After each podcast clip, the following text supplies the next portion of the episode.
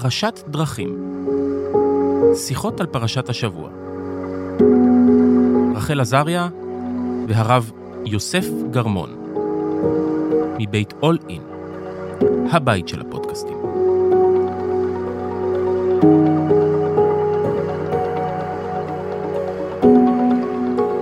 אה, שלום לרב יוסף גרמון, אני רחל עזריה, אה, ואנחנו פותחים מסורת, ואולי אחד הדברים הכי אה, מרגיעים ובתוך תקופה סוערת זה היכולת לחזור למקומות המוכרים. יש משהו בפרשת שבוע שכל שנה אנחנו קוראים את אותן פרשות, אבל תמיד יש זוויות חדשות. ויברא אלוהים את האדם בצלמו, בצלם אלוהים ברא אותו, זכר ונקבה ברא אותם. וזה פסוק של 1, 2, 3, 4, 5, 6, 7, 8, 9, 10, 11, 12, 13 מילים. זה פסוק בלי הרבה מילים, אבל הוא פשוט מחזיק בתוכו כל כך הרבה מהערכים שכל כך חשובים לי בעולם, כל כך חשובים להרבה אנשים בעולם. קודם כל, זו תפיסה שאומרת שכל בני האדם נבראו בצלם אלוהים. זה לא שיש מישהו שנברא בצלם אלוהים, ומישהו שלא נברא בצלם אלוהים, וזו תפיסה ממש ממש מהפכנית. אנחנו יודעים שאפלטון מדבר על כך שכשאלוהים יצר את המושלים, הוא ערבב, ערבב בהם זהב. בלוחמים הוא ערבב כסף, ובאיכרים הוא ערבב נחושת. עכשיו, פה מגיע הפסוק הזה, והוא אומר ממש בכל כך מעט מילים, כולם נבראו בצלם אלוהים. כולם בכולם יש את הצלם של אלוהים, בכולם יש המשמעות של החיים של אנשים, יש לה משמעות לחיים של כל אדם בעולם. וזו אמירה כל כך מהפכנית. עכשיו, זה לא רק זה שלכל אדם בעולם יש משמעות לחיים שלו, אלא גם השוויון, אין מעמדות. כולם נבראו בצלם אלוהים. זה לא משנה מי אתה, זה לא משנה מה אתה, זה לא משנה למי נבראת. אתה יש משמעות לקיום שלך, כי אתה נבראת בצלם אלוהים. וזה מין משפט שהוא הוא, הוא ממש פסוק מכונן ביהדות, אמ, וזה כל כך יפה בעיניי, שהוא ממש בבראשית פרק א', מהשנייה הראשונה, זה מה שאומרים לנו, שכל בני אדם נבראו בצלם, קודם כל, שבני אדם נבראו בצלם, יש משמעות לכל נשימה שלנו, יש משמעות לחיים שלנו. אנחנו מצווים לשמור על החיים של כולם, כי יש משמעות לחיים. יש בזה משהו אלוהי, יש בזה משהו שהוא גדול מאיתנו, שהוא חזק מאיתנו. מה, מה, כאילו, לקיום שלנו יש משמעות, והדבר השני זה השוויון, כולם. לא רק המושלים ולא רק הלוחמים, כולם. לא משנה איפה נבראת, לא משנה מה נבראת, יש לנו אלמנט מאוד מאוד עמוק של שוויון. וזה מדהים, את יודעת, אני לא רוצה להגזים או להישמע מוגזם, אבל לדעתי זה הפסוק הכי חשוב. אה, יש איזה אה, ויכוח בגמרא, בתלמוד, מה הפסוק הכי חשוב ביהדות? יש אחד אומר שמע ישראל, יש אחד אומר ואהבת עליך כמוך, יש אחד אומר את הכבש האחד תעשה בבוקר, אבל לדעתי זה הפסוק ששינה את העולם מקצה לקצה. הבצלם אלוקים הזה מכמה סיבות. כמו שאמרת קודם כל, הוא הוא נותן שוויון לכל בני אדם, שהיום אולי אנחנו מבינים את זה, אבל במבט לאחור, אה, זה ממש לא היה מובן מאליו. אה, אה, אני לא רוצה להרחיק עד המזרח והקסטות של השודרה והברמנה, שמי שנברא מהרגל של אלוקים, אז הוא אף פעם לא יכול לעלות למי, לדרגה של מי שנברא מהפה של אלוקים, או אפילו ברומא העתיקה, הפבלאים והפטריטים, או אפילו ביוון, כמו שאמרת, פלטון או אריסטו, איך שהוא ראה את העבדים. וזה ממשיך לכל מיני כיוונים, אפילו חמורבי, אנחנו רואים איך הוא מחלק את הנעלים והנחותים והעבדים, זאת אומרת, יש, יש מעמדות מאוד מאוד מאוד גבוהים שאי אפשר להתעלם מהם, ואפילו האמריקאים, שכמובן בהצהרה של האמריקאים, בהתחלה זה התחיל all the men, כאילו כל הגברים, זה לא היה נשים, ו... אנחנו נדבר על זה עוד, על הזכויות של אנשים, אבל יש כאן משהו מאוד גדול בפסוק שהוא בעצם גורם לנו להבין שכל בן אדם הוא סובייקט אוטונומי בפני עצמו ולא אובייקט של מישהו, שזה מה שחשבו, אה, ולכן מי שהרג פעם ילד, הרגו את הילד שלו, זאת אומרת העונש היה אה, ברמה כזאת, כי בעצם כולם אובייקטים שלי, אז אה, אני מתייחס לזה כאילו זה 100 גרם כסף ואז משם זה מגיע. אז דבר ראשון, השוויון הזה, היום הוא מובן אולי, אבל מי שהתחיל את התהליך הזה, לדעתי, הפסוק הזה. אה, לכן פעם שמעתי מאחד הפרופסורים, שמעתי שהוא אמר, את היהדות לא היו צריכים בעבר וכנראה גם לא נצטרך בעתיד. אז אמרתי, אז החלק הראשון לא נכון, והחלק השני אה, לא יהיה. למה? כי החלק הזה, אה, אם אנחנו שופטים את ההיסטוריה לפי הרקע ההיסטורי, אנחנו נגלה כמה היהדות חידשה רק בפסוק הזה, איך היא בעצם שינתה את התפיסה של האדם לראות כל אחד אה, בצורה אוטונומית, כסובייקט ולא כאובייקט, אחד. שתיים, יש פה גם משמעות הרבה יותר חזקה, אה, הרבה דתות והרבה אנשים חושבים שהדת באה לשים את אלוקים במרכז, ופה אלוקים עושה הפוך. כמה פסוקים אמרתי יש על בריאת העולם? 35 פסוקים. כמה פסוקים יש על האדם? 1,500 פסוקים. זאת אומרת, היהדות לא באה להגיד לנו רק להאמין באלוקים, היא באה להגיד לנו שאלוקים מאמין באדם, וזה הרבה יותר חזק. זה הבצלם אלוקים הזה, זה אומר שכל בן אדם הוא איזה אלוקים קטן, שהרב צלוק מלובלין בחסידות, הוא היה אומר שהצורך וה, והחשיבות להאמין באלוקים זה גם להאמין בעצמך שאתה חלק מאלוקים. זאת אומרת, יש פה אמירה מאוד מאוד חזקה שבעצם אלוקים קורא לנו לעשייה, ואנחנו רואים את זה לאורך כל התנ"ך וגם בתלמוד, איך אה, לפעמים חכמים מתווכחים מול אלוקים, ואלוקים אומר ניצחוני בניי ניצחוני, אה, לא בשמיים היא, וכל מיני דברים שבעצם הם יכולים לזעזע אותנו, כי איך יכול להיות, אנחנו צריכים אה, להקשיב לאלוקים, כמו רואים את זה אצל נוח, שהוא הקשיב לאלוקים ועשה את המבול ועשה את התיבה, ואלוקים קורא לו השם במבול, מול משה שכל הזמן התווכח, ואלוקים קורא לו עבדי הנאמן. זאת אומרת, אלוקים מחפש את הכוח של האדם בעולם, והפסוק הזה בצלם אלוקים עשה השם את האדם, זה פסוק ששינה אה, לדעתי את כל ההיסטוריה, ועצם זה שהיום אה, אנחנו מאמינים בכוח של כל אדם, ואנחנו מאמינים בשוויון, צריכים להגיד הרבה תודה למי שהתחיל את כל זה, ופה יש התחלה של כל התהליך הזה. זה, זה די מדהים, האמת. ואני חייבת לומר שהעניין הזה שהרוח האדם, אה, ולשים את האדם במרכז, עם עיקרון של שוויון כל כך חזק, זה הרי, זה, זה, זה, זה כאילו הבסיס של הרעיונות ההומניסטיים, זה הבסיס של הרעיונות הדמוקרטיים, אה, וזה בעצם מגיע מבראשית פרק א', אני גם, אני חושבת שזה, שזה לא מקרי, שזה ממש, ממש בהתחלה. וכאילו, זה ההתחלה של הסיפור. אל תשכחו כל הזמן. זו התחלה, יש פה עיקרון מאוד עמוק של שוויון, ואני רוצה לקחת את זה עוד צעד לנושא של השוויון בין גברים לנשים. כי הוא, הפסוק הוא, זה, אמרת, זה, זה נורא מעט מילים, אבל לכל מילה יש משמעות. אה, ויברא אלוהים את האדם בצלמו, בצלם אלוהים ברא אותו, זכר ונקבה ברא אותם. זאת אומרת, מיד נבראים זכר ונקבה, וברור שגם הזכר וגם הנקבה נבראו בצלם אלוהים, ולכן בעצם אופציית השוויון נמצאת פה מהרגע הראשון. זאת אומרת, היה אפשר לספר את, הסיפ... את, ה... את הפסוק הזה ולא להמשיך את הזכר ונקבה ברא, ברא אותם. ואני מזכירה לכם שאנחנו עברנו, מה זה מזכירה? אנחנו לא צריכים לזה, אלפי שנים של פטריארכיה מאוד מאוד קשוחה. אבל בעצם כשקוראים את הפסוקים מהשנייה הראשונה, זכר ונקבה ברא אותם. זאת אומרת, הרעיון הזה של השוויון הוא מאוד מאוד עמוק. ו, ונכון שאחר כך יש סיפור אחר מאוד, שמתואר שהאישה נבראה מצל האלוהים, סליחה, שהאישה נבראה מצל האדם, אמ, ו, ואז יש גם דיון בעצם מה זה צלע, האם זה הח, חצי ממנו, זאת אומרת, הצד האחד שלו, וזה היה איזה, בהתחלה גוף של גם זכר וגם נקבה, ואז נחתך באמצע, לא יודע, אבל בכל מקרה, האופן שבו אנחנו רגילים לחשוב על זה, זה כאילו האישה נבראה מתוך האדם.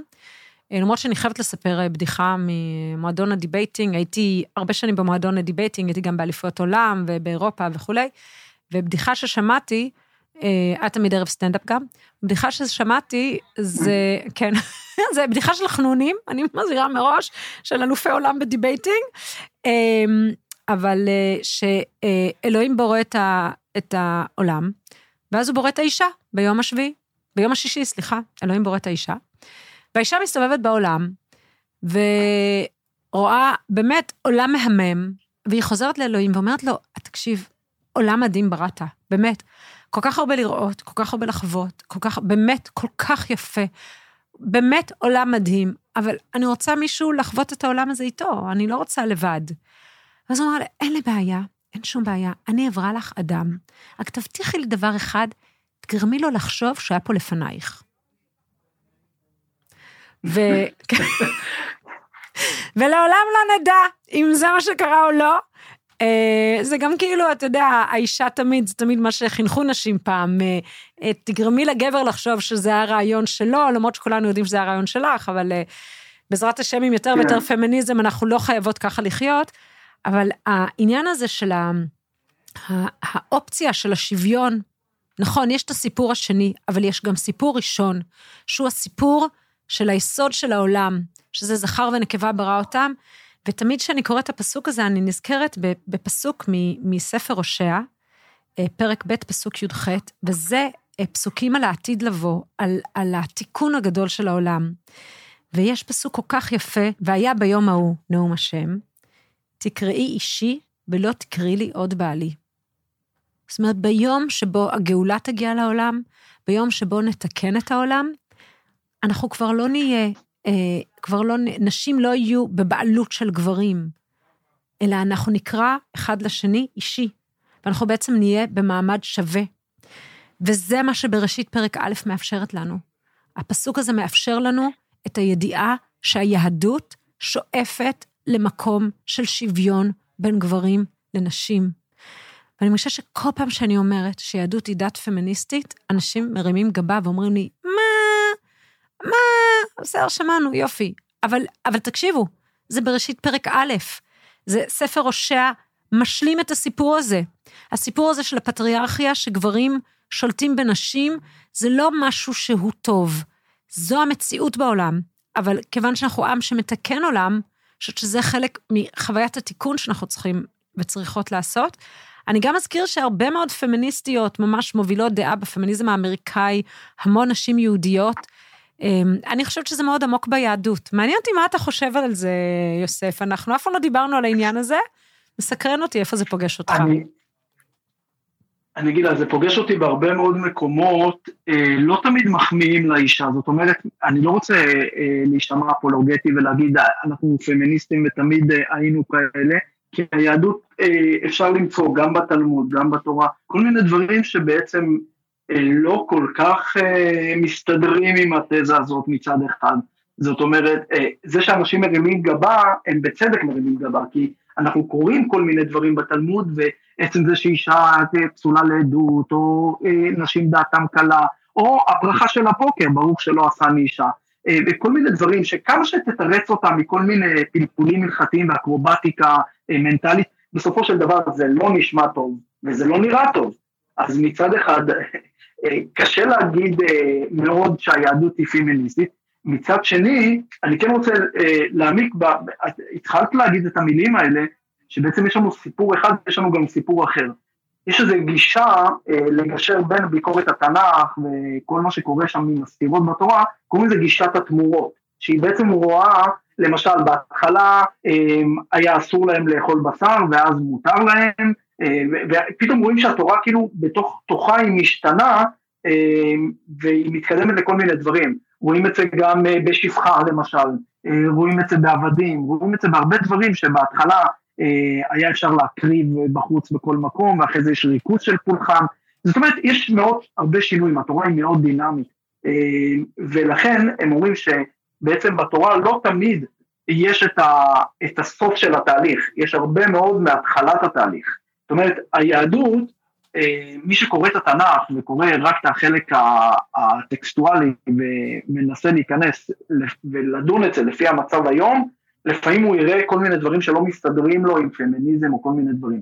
אבל כן, חייבים להגיד שהיהדות לא הביאה את סוף התהליך, היהדות הביאה את תחילת התהליך, ולכן עדיין אפשר למצוא דברים שהם לא כל כך בעד האישה, אבל כן אפשר למצוא את תחילת התהליך שרואה באישה כמו שאמרתי מקודם, סובייקט אוטונומי, ששוות זכויות בדברים שאנחנו יודעים, למשל, אה, רק ב-1893 בניו זילנד היא הייתה המדינה הראשונה שהעניקה זכויות לנשים.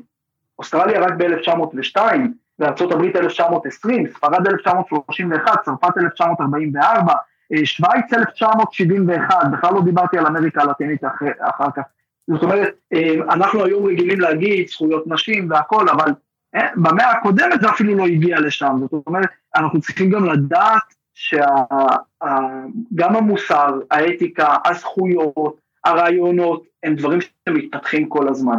ומה שיפה ביהדות, שהיא מתחילה תהליכים והיא מודעת לכך שזה ייקח זמן. הרמב"ם רואה את זה למשל ביציאת מצרים, שלא ביום אחד הם מגיעים לארץ ישראל, אלא עם של עבדים, צריך 40 שנה במדבר בשביל להגיע לארץ ישראל.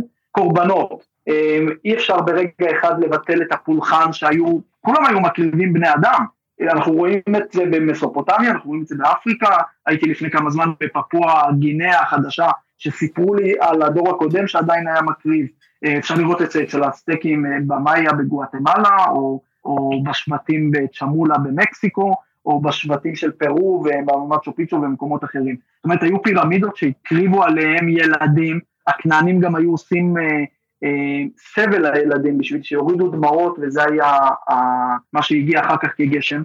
ולעבור מכל התרבות הזאת של להקריב בני אדם, אה, להתפלל, היה צריך לעבור תהליך, והתהליך הזה היה דרך אלוקים שאומר לאברהם, קח את הבן שלך, תשחט אותו, לא בשביל זה, זה לא היה הניסיון, כולם שחטו ילדים. הניסיון היה לא לשחוט אותו, ואז אלוקים אומר לו, אל תעשה את זה. חכה, יש לנו פרשת, אנחנו נגיע לזה. כן, כן, לא, לא, רק מלמעלה ככה. הכל טוב, אה, לראות תהליך, לראות כן. תהליך, ואז כאילו אה, אלוקים אומר לו, טוב, אבל אתה רוצה להקריב משהו, אני מבין אותך. את יודעת, אומרים שמי שמפסיק לעשן משמין, בגלל שהוא צריך אלטרנטיבה. נכון. אה, זאת אומרת, צריך אלטרנטיבה, אז אלוקים אומר לו, אוקיי, קח את העין, יש פה איזה בהמה, תיקח אותה בינתיים. אבל ירמיהו הנביא אומר לבני ישראל, לא היה הוצאתי אתכם ממצרים להקריב קורבנות, המטרה הייתה להגיע לתפילות. אבל דרך זה, אגב, שם גם חזון הצמחונות של הרב קוק. ולדעתי, אם את שואלת אותי, כל החוקים של הכשרות באוכל, זה גם תהליך מסוים להקשות עלינו את אכילת המזון מן החי ולהגיע לעולם שאנחנו לא אוכלים את זה. אה, אנחנו הולכים להדפיס את זה, הולך להיות לנו אה, בכל מיני אוכל, אה, סוגים של מזון משובט ומודפס וכל מיני דברים יפים, ובעצם אנחנו הולכים לעולם שעוד 200 שנה לא יבינו איך אנחנו אכלנו בהמות. נכון. אני... עכשיו, הם לא יכולים לשפוט אותנו, נכון. כי זה עניין של תהליך. ולכן, אני... מה שיפה ביהדות, שהיא התחילה תהליך של זכויות נשים, היא לא סיימה אותו. נכון. עדיין היו דברים לתקן, לא היינו מושלמים. נכון. אבל יש תהליך שהתחיל. זה, זה נכון, זה, בעיניי זה לא רק התהליך שהתחיל, אלא אנחנו, יש התוויה של כיוון ודרך. זאת אומרת, אני חושבת שכבר מבראשית פרק א', מספרים לנו שלשם אנחנו צריכים להגיע, ו, וזה מתחבר להושע. אגב, זה מעניין, כי גם הציונות היא הייתה פמיניסטית מהרגע הראשון, כמעט. אתה דיברת על ניו זילנד, ושזו הייתה המדינה הראשונה. ההתאגדות הלאומית השנייה, שבה נשים קיבלו זכות הצבעה, זה הקונגרס הציוני העולמי. בקונגרס הציוני העולמי השלישי, שהתרחש ב-1899, אז נשים קיבלו זכות הצבעה. ובעצם אנחנו העם השני. עכשיו, אה, זה כאילו, עוד לא התחלנו לזוז, וכבר היה ברור שלכולם יש זכות הצבעה, וברור שלנשים יש זכות הצבעה, וזה משהו שהוא נורא עמוק במהפכה הציונית. אה, אז זה לא רק ביהדות, אלא גם בציונות, ואני חושבת שה... אני מסכימה איתך שהסיפור זה לא שכל היהדות היא פמיניסטית, וכל דבר שתפתח, אתה רואה, ברור, זכויות נשים, ממש לא. היהדות אבל מסמנת כיוון. בפרק א', בראשית פרק א', מסמן כיוון, שלשם אנחנו צריכים ללכת, ואנחנו צריכים לחתור לשם. כמו, ש, כמו שאתה אומר, היהדות מסמנת כיוון של היחס לאכילת בעלי חיים. זאת אומרת, יש איזשהו כיוון שאנחנו צריכים ללכת אליו, ואני חושבת שכמו שהיום אנחנו מסתכלים על עבדות, ואומרים לעצמנו, איך, איך זה היה? זה נשמע לנו, כאילו, נגיד, קוראים אה, ספרים על העבדות בארצות הברית, או סדרות, ואתה כאילו אומר לעצמך, איך, איך זה היה? איך, איך, איך? ו, וזה נגמר. אמ, אז אותו דבר אבל גם... אבל בסוף המאה ה-18. נכון, נכון, נכון. והיהדות, היהדות נתנה, היהדות נתנה זכויות לעבדים עוד, עוד לפני שלושת אלפים שנה. בדיוק. היא הביאה לו יום חופש. בדיוק. ב... ואז, אז... ואז הוא, הוא הרגיש מה זה חופש, אז הוא נלחם להשיג את זה. ואז אז אתה אומר, אתה אומר, גם היחס לעבדות, גם, סליחה שאני שם את הכל בסל אחד, אבל זה בדיוק ההתפתחויות של האנושות, וגם ההתפתחויות הליברליות וההומניסטיות, ובאמת, שרואות את, ה, את האדם ורואות את הערך, את, ה, את המוסריות של האדם, ומצפות מאיתנו לחיות חיים מוסריים. בעיניי זה מה שיהדות עושה, היא מצפה מאיתנו לחיות את החיים המוסריים ביותר שאפשר להיות הגרסה הכי טובה של עצמנו. ו- והיא עושה את זה גם ביחס לנשים, היא אומרת, בסדר, אני, אני יודעת, אני יודעת מה קורה בעולם, זאת אומרת, בואו, אנחנו לא נעצום עיניים, אבל נספר לכולם שלשם אנחנו צריכים לחתור. ו- והיהדות גם אומרת, אני יודעת, כולם מקריבים בני אדם ובעלי חיים ואוכלים בעלי חיים, אבל תדעו שלשם אנחנו צריכים לחתור. והיהדות גם אומרת אותו דבר ביחס לעבדים, נכון, אנחנו יודעים, יש אי שוויון בעולם, ו- ויש עבדים בעולם, אבל תדעו שלשם אנחנו צריכים לחתור, ואני חושבת שהעניין הזה, זה, זה, זה באמת משהו מאוד עמוק ביהדות, שאנחנו צריכים להניח שהחיים שאנחנו חיים אותם היום, הם לא הם לא החיים המושלמים. זאת אומרת, אנחנו צריכים כל הזמן לחתור, לחיות חיים, אה, אה, להיות גרסאות טובות יותר, לחיות חיים טובים יותר ב, ב, במידות שלנו ובאופן שבו אנחנו מתנהלים. אה, אני חושבת שזה, הרבה פעמים אנשים שואלים אותי, אם, אם את פמיניסטית, איך את יכולה להיות דתייה?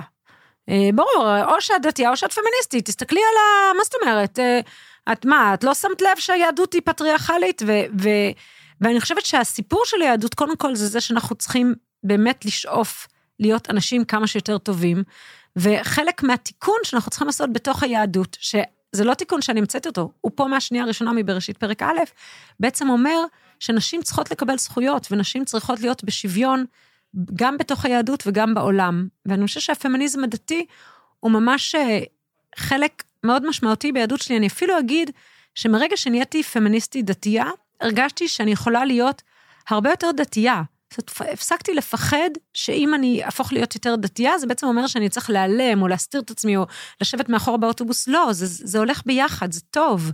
יש פה משהו מאוד uh, מאחה בעיניי, מאוד מאפשר, מאוד מרגיע, נותן מקום לכולם. סליחה, אני מה זה נשפכת פה? אני אתן לך להמשיך לי. לא, לא, את, את, צודקת, את צודקת לגמרי, אני פשוט נהנה לשמוע את זה, בגלל שלפעמים אנשים מפחדים מהיהדות, ובצדק, כי לצערנו, אנחנו רואים כל מיני אנשים שסוחבים, או, אה, תסלחי לי על הביטוי, אתם יכולים להוריד אותו אחר כך, אונסים את הטקסט להגיד מה שהם חושבים לפי מה שהם חושבים, ו, ולהפוך את היהדות למשהו אחר. בעוד שהיהדות עושה מאמצים עילאיים להראות לנו הפוך. אחד המאמצים שהיא עושה, זה בעצם, אני תמיד אומר את זה, ואנשים מרימים, לא גבה אחת, מרימים את כל הראש ואת הגוף. אני אומר להם, הספר הראשון של היהודים לא מדבר על היהדות. הספר הראשון של היהדות לא מדבר על היהודים. מה, איך יכול להיות? כן, בראשית לא מדבר על היהודים. לפי רש"י הראשון, בבראשית, הוא אומר, בכלל היינו צריכים uh, להתחיל משמות מהמצווה הראשונה של היהודים. בעצם כל ספר בראשית בא לדבר על האדם, על העולם, על מה שקורה פה, ו- ויש לזה הרבה מאוד קשר, אגב, למונותאיזם. אני, זה אולי לא נשמע קשור, אבל זה קשור, למה? בגלל שהמונותאיזם באיזשהו מקום ביטל את ההיררכיה. אם יש היררכיה בשמיים של כל מיני אלים שונים ואחרים, אז גם בבני אדם הם ראו שיש את ההשפעה של זה, ולכן יש בני אדם נעלים ונחותים, כמו שראינו מקודם, ובעצם בני אדם הגיעו אה, בגלל אה, מלחמה בין האלים, או אפילו לפי המדע, לפי הביוגנזה, הגיע בגלל טעות. אבל היהדות באה ואומרת, לא, יש אלוקים אחד, והאלוקים האחד הזה התחיל את כל הבריאה מאדם אחד. זאת אומרת, יש פה מקור אחד לכולם, אין היררכיה לא למעלה ואין היררכיה לא למטה. והדבר הזה הוא בעצם גרם לאנשים, קודם כל, השוויון הזה שדיברת עליו, אבל דבר שני, היהדות ידעה שאם היא תתחיל להביא את כל המושגים ולשאוף לאיזה אוטופיה אה, ולהכריח אותה לעולם, זה היה נופל, זה לא היה מחזיק מעמד. אי אפשר לשנות את העולם ברגע אחד. פעם קראתי בשם הרב זקס, הוא אמר שיש ארבע מהפכות בעולם שאפשר לראות את זה.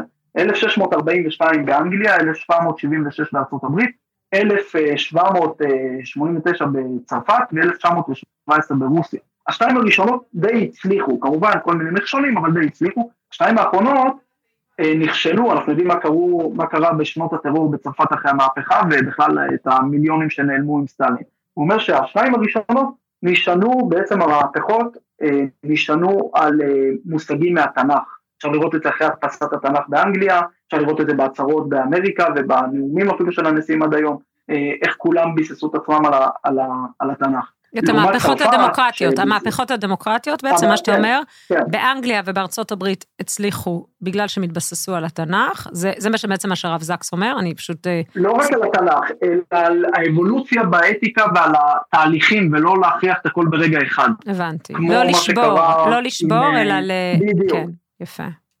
קחי okay. אוקיי. צרפת עם אה, רוסו או מרקס ברוסיה והרעיונות של הקומוניזם, אה, רעיונות שיכולים להיות מאוד אה, רעיונות יפים, רעיונות הגיוניים, אפשר להתקבל, אפשר לחשוב עליהם, אבל הם רצו לשנות את העולם ברגע אחד, והשינוי הזה לא, לא עובד, אי אפשר, העולם משתנה לאט, ולכן היהדות לא מבטלת את העבדות, ולא מביאה את זכויות הנשים mm, כעובדה מוגמרת בהתחלה, ולא מביאה את החינוך לילדים, או, או את כל, כל הדברים שדיברנו עליהם, זה לא מגיע ברגע אחד. היהדות נותנת לזה להתפתח, היא נותנת את הנקודה הראשונה, ומשם זה מתפתח. אני רואה את זה אגב גם בקוסמולוגיה, ככה זה, זה משפיע אחד על השני. אם נחבר את המפץ הגדול עם התיאוריות אה, המדעיות ומה שכתוב בתורה, בעצם יש נקודה סינגולרית שבראשית, שמשם מתחיל הכל, ולאט לאט זה מתפתח.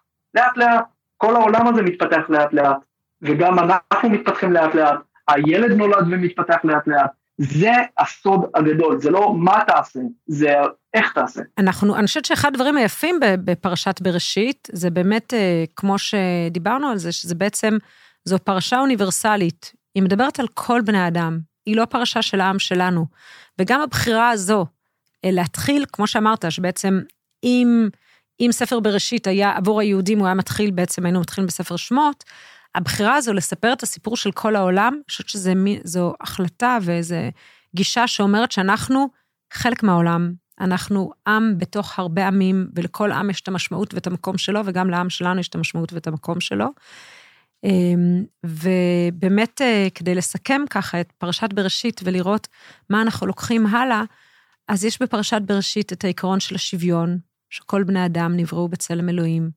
יש את העיקרון של השאיפה להיות אדם מוסרי יותר ואדם אה, ו- ופמיניזם, ובאמת אה, כל העקרונות ההומניסטיים היפים. אמ, וגם את הרעיון שבאמת מייצר אה, סינתזה בין היהדות או התפיסה של בריאת העולם, לבין הרעיון של האבולוציה ושל המפץ הגדול ושל כל התהליך הזה ואנחנו בעצם מתחילים לקרוא את ספר בראשית, כשמצד אחד יש משהו מאוד אה, עגול וזורם, מצד שני, הרבה מאוד סיפורים קשים אנחנו הולכים לפגוש בדרך. אה, ובואו תהיו איתנו גם בסיפורים, ה... גם בסיפור העגול והיפה והשלם, וגם בסיפורים היותר מורכבים שאנחנו הולכים לפגוש הלאה. וכמו, יוסף, כמו שאתה פתחת ואמרת, פרשת בראשית בעצם מיד מגיעה אל המבול, אל פרשת נוח, אז אה, תהיו איתנו גם בשבוע הבא, או בפרשה הבאה, פרשת נוח, שבו בעצם אלוהים מבין שהיו הרבה טעויות, וצריך לחשב מסלול מחדש, ובעצם איך עושים את זה, האם אפשר לעשות את זה, בעצם מביא כליה על כל הבריאה, שזה קטע די מטורף בעיניי, אה, ובעיני הרבה אנשים. אה, אז קחו את הצידה הזו לדרך, נתראה בפעם הבאה. תצטרפו אלינו לקבוצה שלנו, אה, תסתכלו על הלינק של הפרשה, תהיו איתנו, תדברו איתנו, אה, יש לנו הרבה על מה לדבר בכל תקופה, ובטח בתקופה הזו. אז תודה רבה, הרב גרמון, או כמו שאנחנו קוראים לך, יוסף. היה ממש מרתק ואפילו מרגש, מרשה לעצמי לומר. תודה, תודה רחל, וכמו שאמרת, יש הרבה תקווה כאן, כי זה בעצם הבריאה. היא אומרת שיש שינוי כל הזמן, אז גם שרע יכול להיות לנו טוב, נעשה טוב. זה מה שבאנו, כדי שיהיה טוב יותר, עולם טוב יותר. תודה רבה רבה. בכיף, בכיף.